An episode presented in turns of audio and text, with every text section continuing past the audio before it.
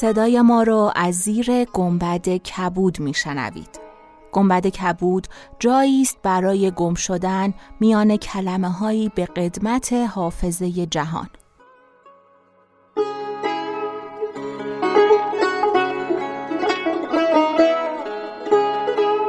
سلام من شقایق جهرومی و دوستانم شما را به زیافت نور و کلمه دعوت می‌کنیم به قسمت سیوم گنبد کبود گوش می‌کنید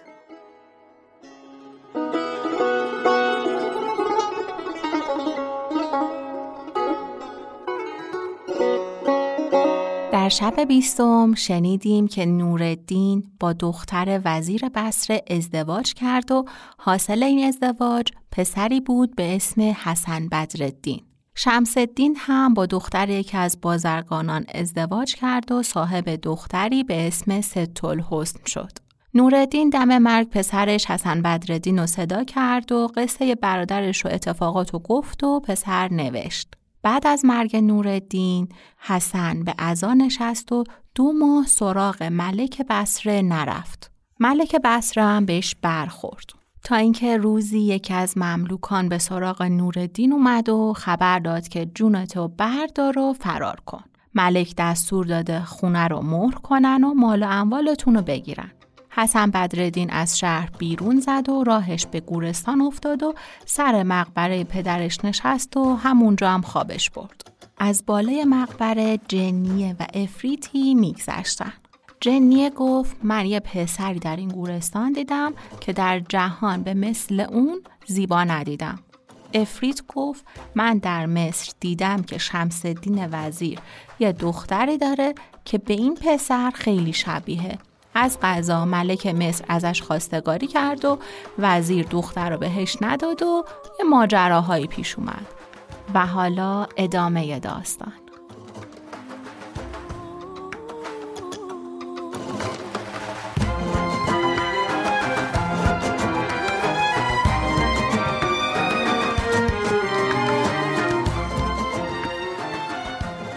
چون شب بیست و یکم برآمد شهرزاد گفت ای ملک جوانبخت چون افرید حکایت دختر وزیر با جنیه باز گفت که او را به اهدبی قبیح المنظر کابین کردند و او غمین و محزون بود و هیچ کس جز آن دختر به این پسر نمیماند.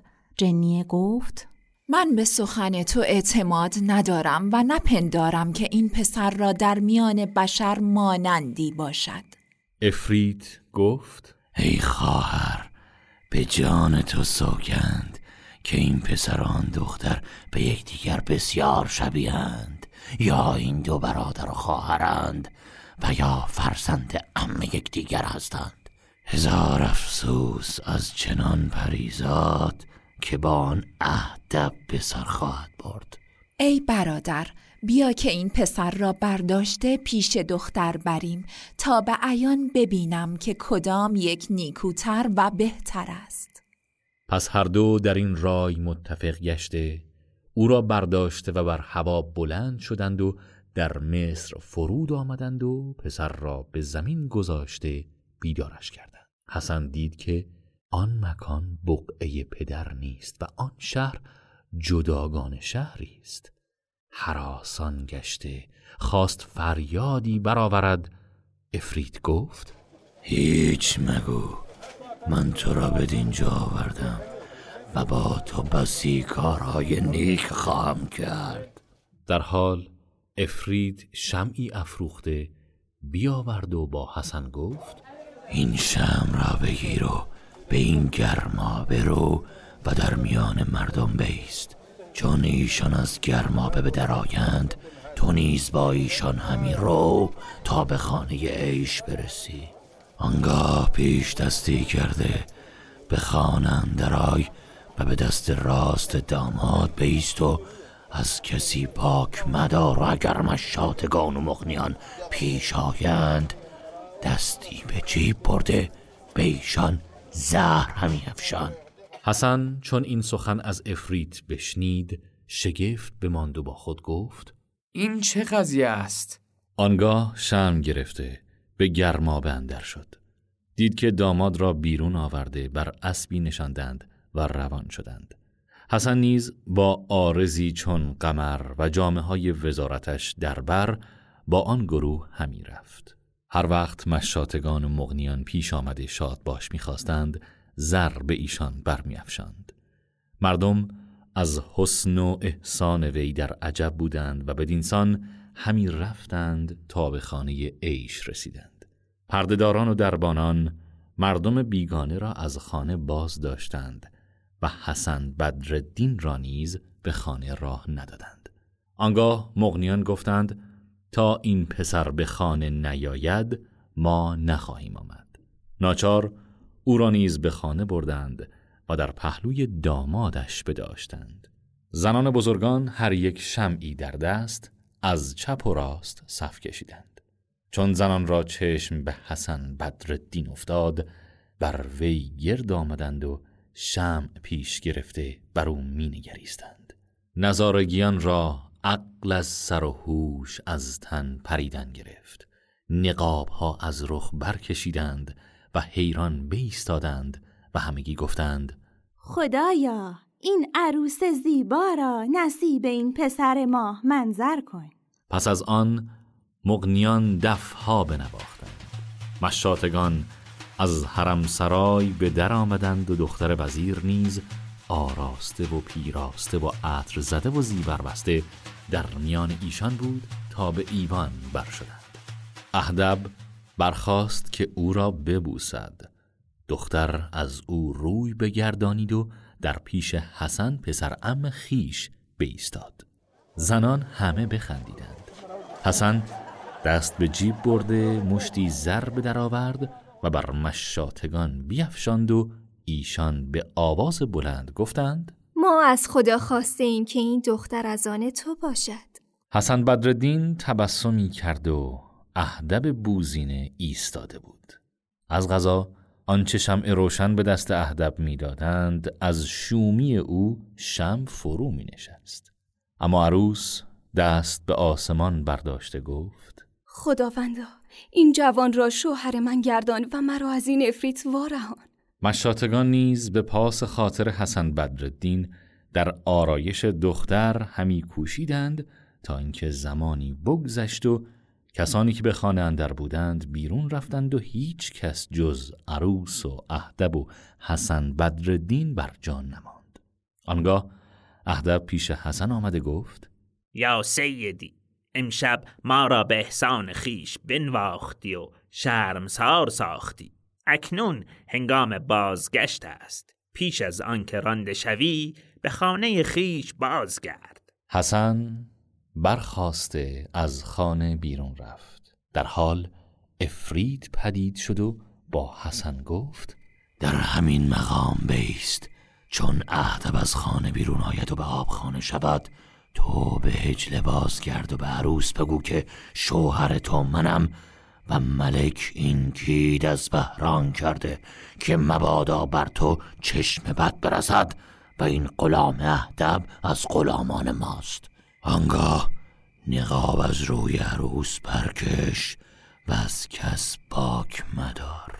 حسن با افریت در سخن بود که اهدب از خانه به در آمد و به آب خانه شد. افریت به صورت موشی از کنار حوز بیرون آمد. اهدب گفت بدینجا چرا آمدی؟ در حال موش بزرگ گشته گربه شد و بزرگ همی شد تا به صورت سگ برآمد و مانند سگ صدا کرد. اهدب بترسید و فریاد زد. افریت گفت ای می‌شوم خاموش باش. در حال افریت گور خری شد و مانند خر آواز به ارعر بلند کرد.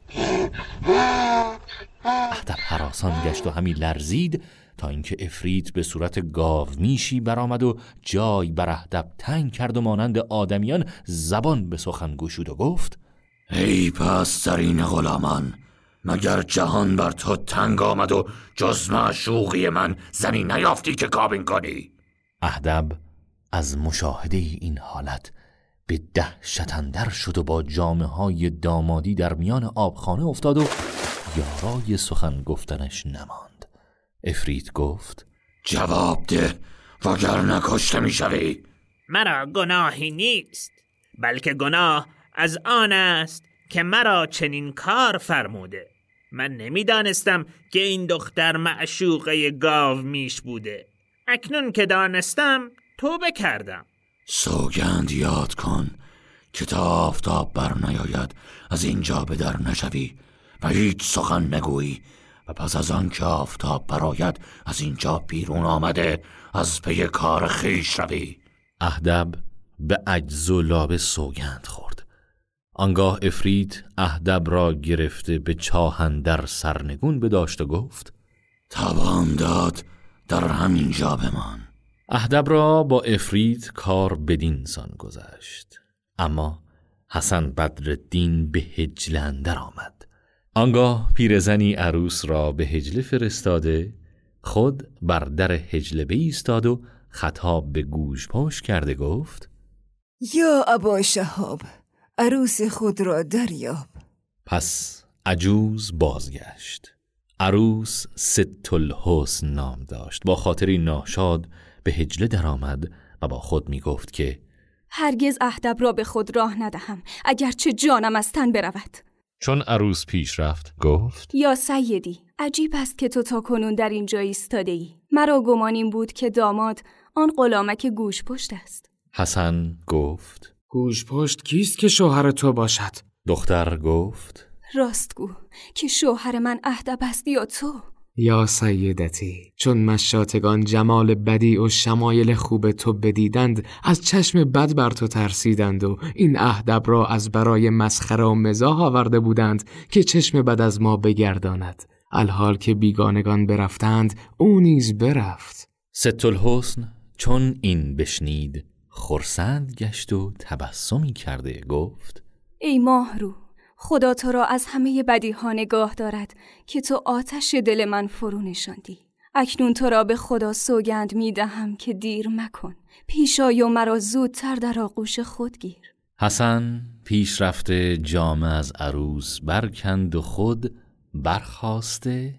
بدره زری که از یهودی به قیمت کشتی گرفته بود در میان ردا گذاشته یک سونهاد و دستار نیز بر فراز کرسی گذاشت و جز پیراهنی جامه بر تنش نماند و همی گفت یکم شبی که در آغوش شاهد شکرم گرم چو عود بر آتش نهند غم نخورم. میان ما به جز این پیرهن نخواهد ماند. اگر هجاب شود تا به دامنش بدرم. پس از آن دختر را در آغوش کشید و با او در آمیخت و دخترک از او آبستن شد و در آغوش یکدیگر به شادمانی و کامرانی بخسبیدند بدان سان که شاعر گفته برم آن شب که آن سرو سهی بود همه شب کار من فرماندهی بود. به سالی بود بی زحمت شب دوش تو گویی عالم از آدم توهی بود. گهی نوش و گهی بوس و گهی رقص چه گویم ای به آن شب کوتهی بود؟ حسن بدردین را کار بدین گونه شد اما افریت با جنیه گفت برخیز پسر را بردار تا به معوای خود بازگردانیم که صبح نزدیک است. پس جنیه حسن را برو بود و بر هوا بلند شد و افریت نیز در هوا با او همی رفتند تا اینکه به اذن خدای تعالی فرشته شهابی به افریت بینداخت. در حال افریت بسوخت و جنیه حسن را در همانجا فرود آورد و آن مکان دمشق بود. پس جنیه حسن را در برابر دری از درهای محلت بگذاشت و خود بر هوا بلند گشته برفت. چون روز برآمد مردم کوی از خانه ها بیرون شده پسر ماه منظری را دیدند که در میان یک پیراهن بیجامه و دستار چنان خفته که گویی سالها رنج بیداری برده. چون مردم او را بدیدند یکی می گفت خوشا به وقت آن که شب را با این بروز آورده. و دیگری می گفت شاید این جوان همین ساعت از میخانه بیرون آمده و از قایت مستی راه رفتن نتوانسته در این مکان افتاده است. پس مردم به دو گرد آمده هر یک به طرزی سخن می گفتند و هر کدام گمانی می زدند که اصلا بدردین بیدار شد دید که به در خانه ای افتاده و مردم به دو گرد آمدند. در عجب شد و گفت ای گروه مردم از بهر چه بر من گرد آمده اید؟ ما تو را هنگام بامداد در همین جا افتاده دیدیم و از کار تو آگاهی نداریم که شب در کجا خفته بودی. من امشب به شهر مصر خفته بودم. مگر هشیش نیز می‌خوری؟ به خدا سوگند جز به راستی سخن نگفتم. من دوش به شهر مصر و پریدوش به بسر اندر بودم. این کاریست شگفت. این پسر دیوانه است. حیف بر جوانی او. ای بیچاره بغل خیش بازگرد و سخنان دیوانگان مگو. به خدا سوگند که دیشب در مصر داماد بودم. شاید به خواب دیده باشی. پس حسن در کار خیش حیران شد و با ایشان گفت خدا گواه من است در خواب ندیدم. دیشب اهدبی به پیش ما نشسته بود. من کیسه زری و دستار و جامعی داشتم که آنها را به کرسی بگذاشتم و با عروس بخفتم. پس از آن نمی‌دانم چه بر من رفته. آنگاه حسن برخواسته در محلات و اسواق می‌رفت و مردمان و کودکان بر او گرد آمده کف همی زدند و سنگ همی انداختند تا حسن به دکان طباخ پهلوان رسیده به او پناه برد. چون مردم دمشق از آن طباخ زبردست حراس داشتند همگی پراکنده شدند. طباخ چون جمال حسن را مشاهده کرد مهرش بدو جنبید. گفت از کجایی؟ حکایت خود بازگوی. حسن تمامت ماجرا بیان کرد. تباخ گفت این کار قریب می نماید ولی تو راز پوشیده دار و در نزد من باش که مرا فرزندی نیست. من تو را به فرزندی قبول کردم. من هم تو را به پدری برگزیدم. در حال تباخ بیرون رفته جامعه های نیکو از بهر حسن گرفته بر او پوشانید و پیش قاضی برده قاضی را گواه گرفت که این پسر من است و در دمشق حسن را با تباخ می شناختند و پسر تباخش می نامیدند. و اما ست الحسن دختر وزیر چون روز برآمد بیدار شد و حسن را در پیش خود ندید. گمان کرد که به آبخانه رفته ساعتی در انتظار نشست که ناگاه شمس الدین وزیر پدر عروس بیامد که از کار دختر آگاه شود و با خود می گفت اکنون که ملک به قهر دختر مرا به سیاهی گوشت پشت کابین کرد من نیز دختر خود را می کشم و این ننگ را از خود بر می دارم.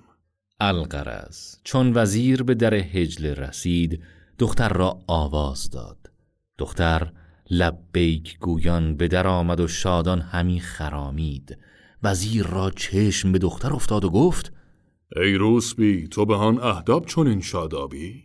ست الحسن گفت یا سیدی مزاح و مسخر است.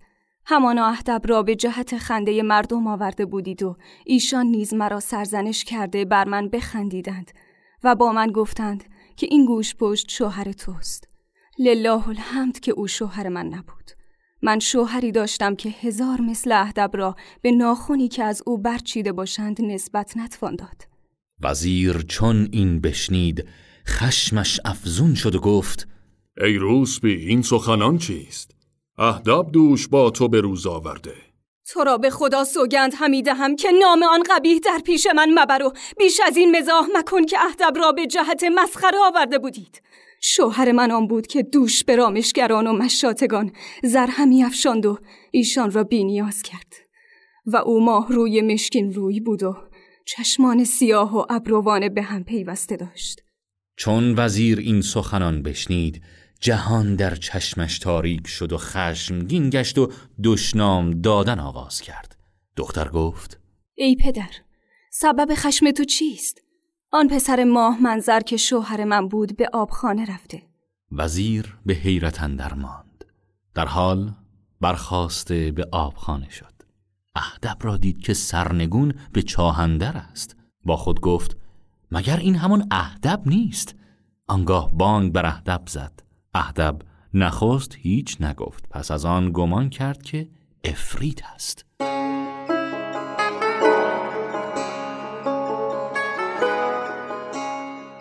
چون قصه به دینجا رسید بامداد شد و شهرزاد لب از داستان فرو بست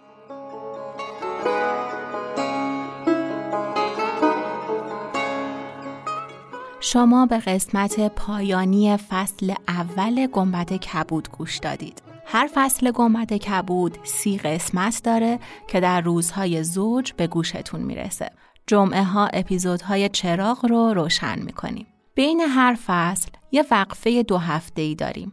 هم برای اینکه مخاطبانی که تازه با ما آشنا شدن از روند قصه ها جا نمونن و با همون همراه بشن و هم برای اینکه خودمون بتونیم به ضبط و تدوین و تولید و پژوهش برسیم.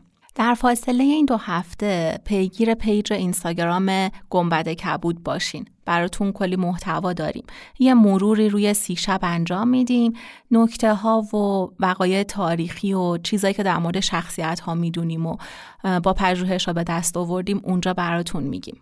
نشانی پیج اینستاگرام گنبد کبود گنبد dot کبوده. برای حمایت از ما لطف می‌کنید اگر که ما رو به دوستانتون به کسانی که قصه دوست دارن به تاریخ علاقه مندن و به ادبیات داستانی ایران علاقه مندن معرفی کنید. بیشترین حمایتی که شما می‌تونید از ما داشته باشین همین معرفی کردنه و اینکه پیگیر ما در صفحه های شبکه های اجتماعی باشید. برای حمایت مالی از ما می‌تونید از لینک هامی باش که در توضیحات هر اپیزود قرار داره استفاده کنید. قدردان مهر و همراهیتون هستیم. در این دو ماه به طرز معجز آسایی، به طرز شگفتآوری مهر و محبت شما به ما رسید. پیام های پر از مهرتون اینکه ما رو شنیدید همراه ما بودید به قلبمون گرمی بخشید. دستاتون رو با گرمی و مهر میفشاریم و قدردانتون هستیم. ما دو هفته دیگه با ادامه قصه های هزار و یک شب برمیگردیم. منتظرمون باشید.